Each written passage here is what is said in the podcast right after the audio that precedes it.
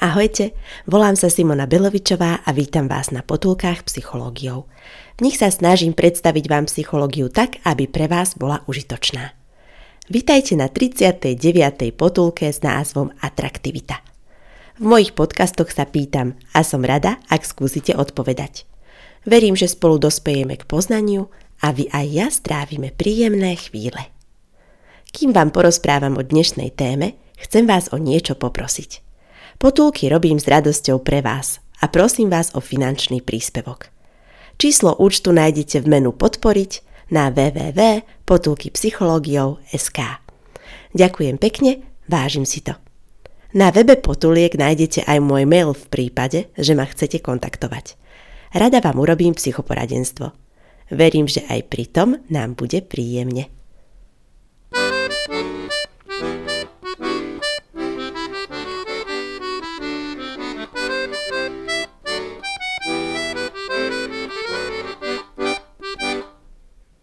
Atraktivita znamená príťažlivosť, lákavosť, pútavosť, zaujímavosť. Prečo je pre nás niekto atraktívny? A ako môžeme byť my atraktívni pre druhých? To sú otázky, na ktoré sa budeme snažiť dnes nájsť odpovede. Môžete mi pomôcť. Skúste povedať aspoň jednu vec, ktorá sa vám zdá byť príťažlivá na ľuďoch.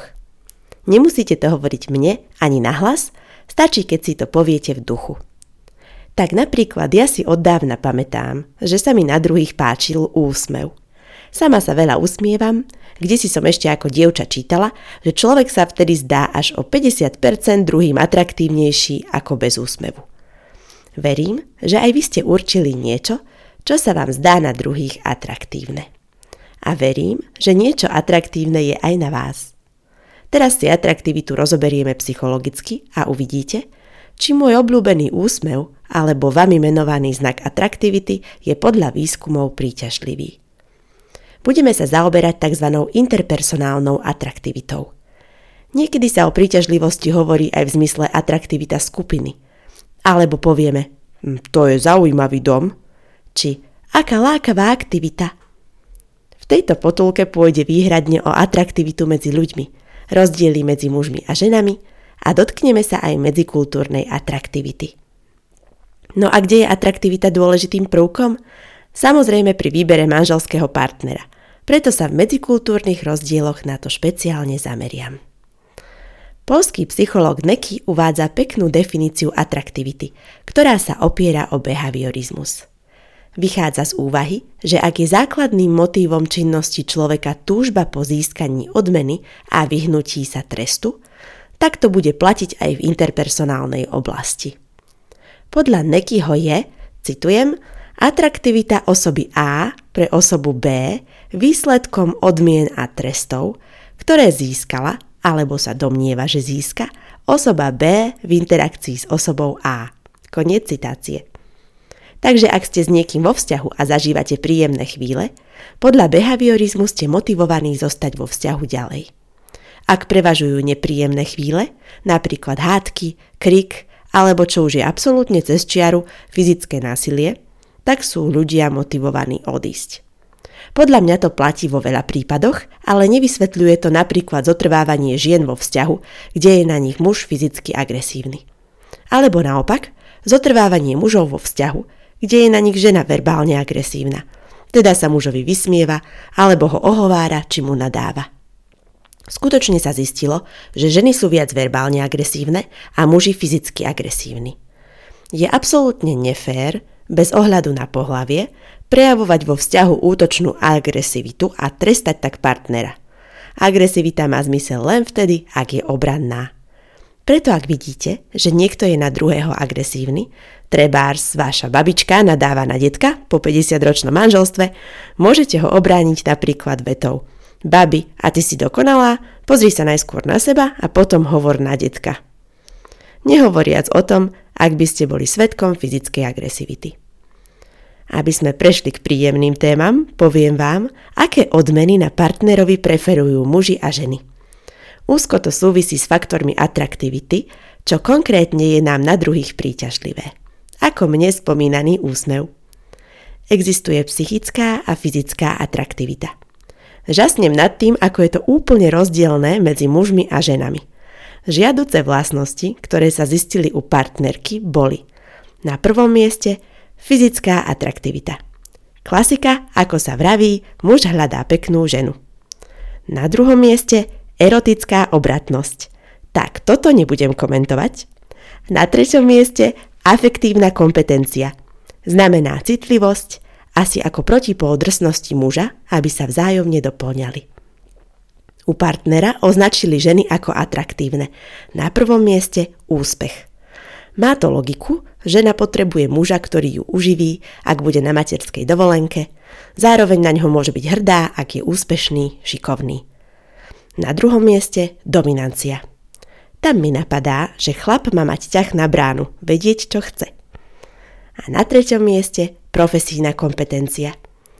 Je úžasný pocit, ak má žena radosť, že jej muž robí dobre svoju prácu.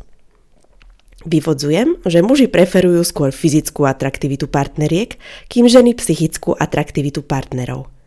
Aby boli deti krásne po mamke, múdre po tatíkovi? Ale vážne treba zdôrazniť, že existujú interindividuálne rozdiely v atraktivite. Pre niekoho môže byť jeden znak príťažlivý, pre iného nie. Napríklad pre mňa je príťažlivé, ak ma vie muž rozosmiať. Niekedy sa smejem, až mám slzičky v očiach. Dala by som to vyššie ako na 5. miesto v atraktivite mužov, ktoré vyskúmali Argile a Hendersonová. Ja som sangvinik, to vysvetľuje aj úsmev, ktorý rada rozdávam a príjmam. Aké sú všeobecne vnímané faktory atraktivity? Vedecky sa potvrdili tri základné faktory atraktivity.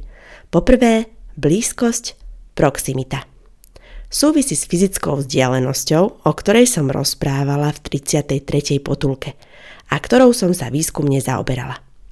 Pravdepodobnosť, že dvaja jedinci prídu do kontaktu, závisí od vzdialenosti medzi nimi.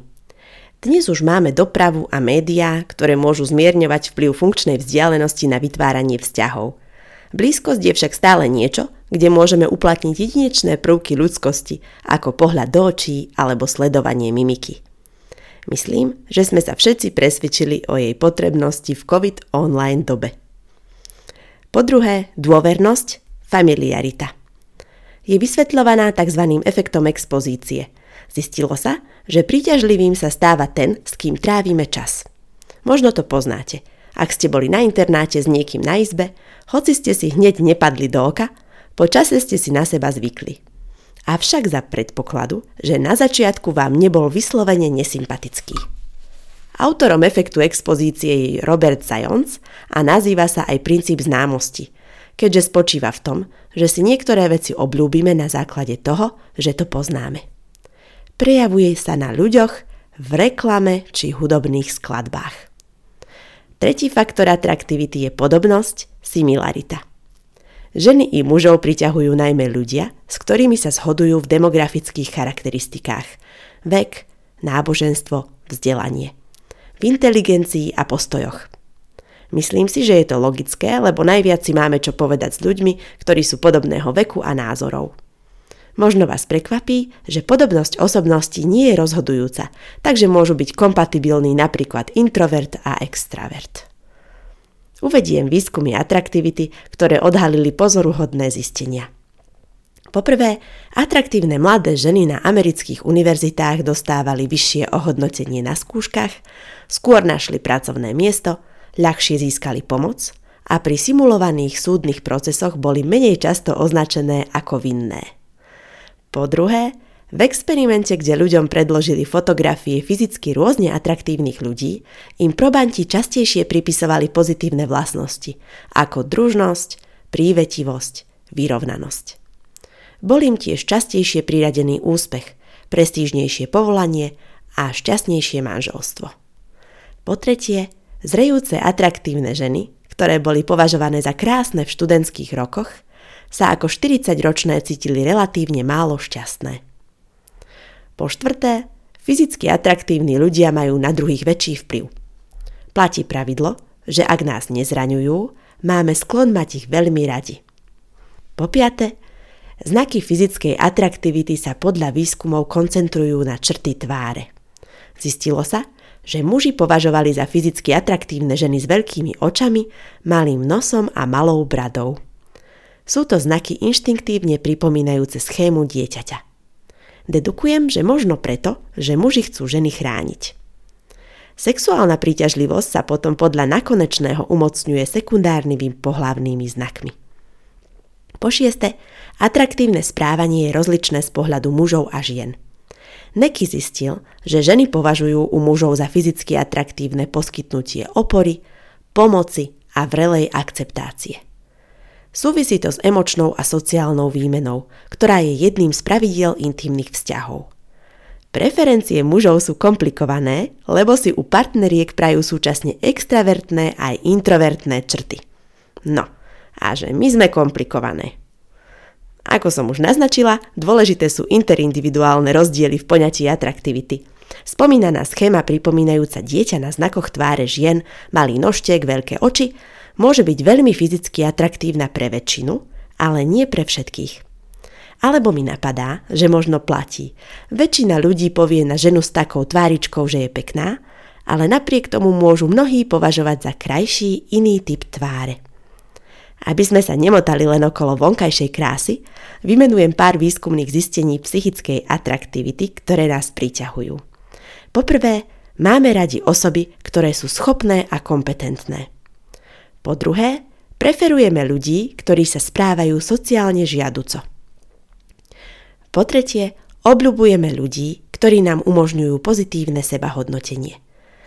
Po štvrté, v rámci reciprocity máme radi ľudí, ktorí majú radi nás. Takže vidíme, že to zďaleka nie je o fyzickej atraktivite. Myslím si, že príťažlivosť ľudí je zmes fyzickej aj psychickej atraktivity. Domnievam sa, že je tam aj niečo viac, istá jedinečnosť. Preto nezúfajte, že ste iní ako druhý. Práve to môže byť pre niekoho najkrajšie. To však neznamená, že na našej atraktivite nemáme pracovať. Na záver tejto potulky vám dám pár tipov na jej rozvoj. A čo by to bolo za epizódu o atraktivite, keby som sa v nej nezaoberala výberom partnera? Konkrétne porovnám západné a východné kultúry, pri ktorých si môžeme všimnúť medzikultúrne rozdiely. Čo je to kultúra? V definícii sa uvádza, že je to súbor zvykov, vzťahov, inštitúcií, umenia a tak ďalej, ktoré charakterizujú spoločnosť alebo sociálnu skupinu. Existuje mnoho kultúrnych rozdielov, aj keď povedala by som, že je stále viac vecí, ktoré nás spájajú. Rozdiely sú skôr menej podstatné, ako napríklad či budeme rezervovaní alebo expresívni. V rámci bandurovej teórie sociálneho učenia prirodzene napodobňujeme príslušníkov svojej kultúry. Kultúrne ovplyvnený môže byť aj výber životného partnera – Zistilo sa, že príslušníci západných kultúr, Američania, sú pri vstupe do manželstva šťastnejší ako príslušníci východných kultúr, Aziati, ktorí boli menej šťastní. Avšak v longitudinálnom výskume sa ukázalo, že strany sa vymenili. Po desiatich rokoch manželstva boli partneri zo západu menej šťastní. Predbehli ich manželskí partneri z východu, ktorí boli šťastnejší ako na začiatku manželstva. Čím to je? Vysvetľujem to tak, že západniari mohli byť na začiatku manželstva radi preto, lebo boli do seba zalúbení, ale ich záväzok bol slabší. Vnímam podobnosť so Stenbergovou teóriou lásky, kde nedostatočný záväzok spôsobí problémy vo vzťahu. Naopak východniari mohli byť šťastnejší preto, lebo sa u nich prejavil zajoncov efekt expozície spomínaný v dnešnej potulke. Pri každodennom exponovaní sa manželskému partnerovi si na seba zvykli a prijali svoju spoločnú existenciu. Tam mi napadá moja obľúbená téma snahy. Kto sa snaží, predbehne aj tých, ktorí sa nesnažia. Ako v bajke o zajacovi a korytnačke. Ľudia zo západu si možno mysleli, že to bude vždy sladké a bezproblémové, alebo si mysleli, že sa už nemusia snažiť. Do západných kultúr sa radia aj Slováci, tak si dajme pozor na prijatie ťažkostí ako súčasti života. Podľa mňa je atraktívne práve to, ak v manželstve partnery problémy spolu prekonávajú. Dali ste si nejaký záväzok do nového roka? Možno chcete schudnúť, čo súvisí s fyzickou atraktivitou. Ak chcete psychologickú podporu vašej motivácie do chudnutia, budem rada, ak si vypočujete 24. potulku. Možno ste si predsa vzali viac športovať. Podporíte tak vašu fyzickú i psychickú atraktivitu, keďže šport je skvelá prevencia vyhorenia. Môžete si o tom vypočuť 9. potulku. A na podporu psychickej atraktivity jednoznačne odporúčam rozvoj emočnej inteligencie, seba poznania, sebaovládania a seba motivácie v šiestej potulke. Tak čo, vybrali ste si? Ak nie, možno vás inšpirujú moje tipy. Každopádne prajem, nech sa vám darí v naplňaní pozitívnych predsavzatí.